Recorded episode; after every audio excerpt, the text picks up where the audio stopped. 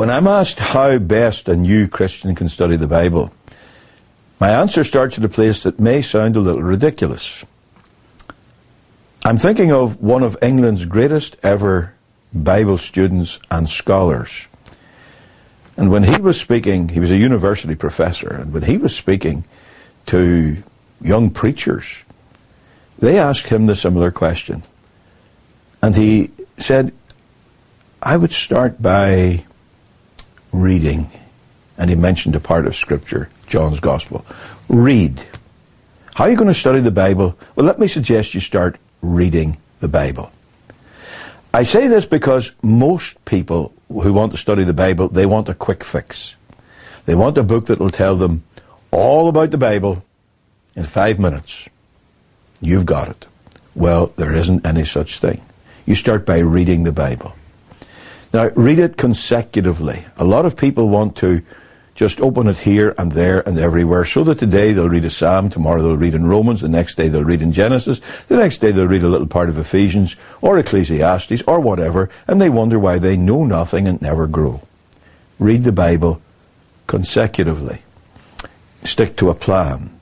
There are various good Bible reading plans available.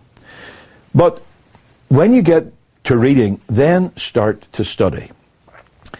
I turned out some time ago a little leaflet called The Ten Commandments of Bible Study to deal with this very thing, where you read a passage and then you start going through it again, asking certain questions. For example, and I would recommend write down the answers.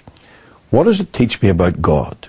Read it again, find out all that it does teach you about God. Specifically, what does it teach me about Christ? What are the doctrines that are listed or noted in this chapter of the Bible? What are the sins that here I find that I should avoid? What are the virtues that I should seek to emulate? Who are the chief characters in this chapter? Things like that. And when you have done that chapter after chapter after chapter, it'll become more like second nature as you're reading the Bible to read it analytically like this.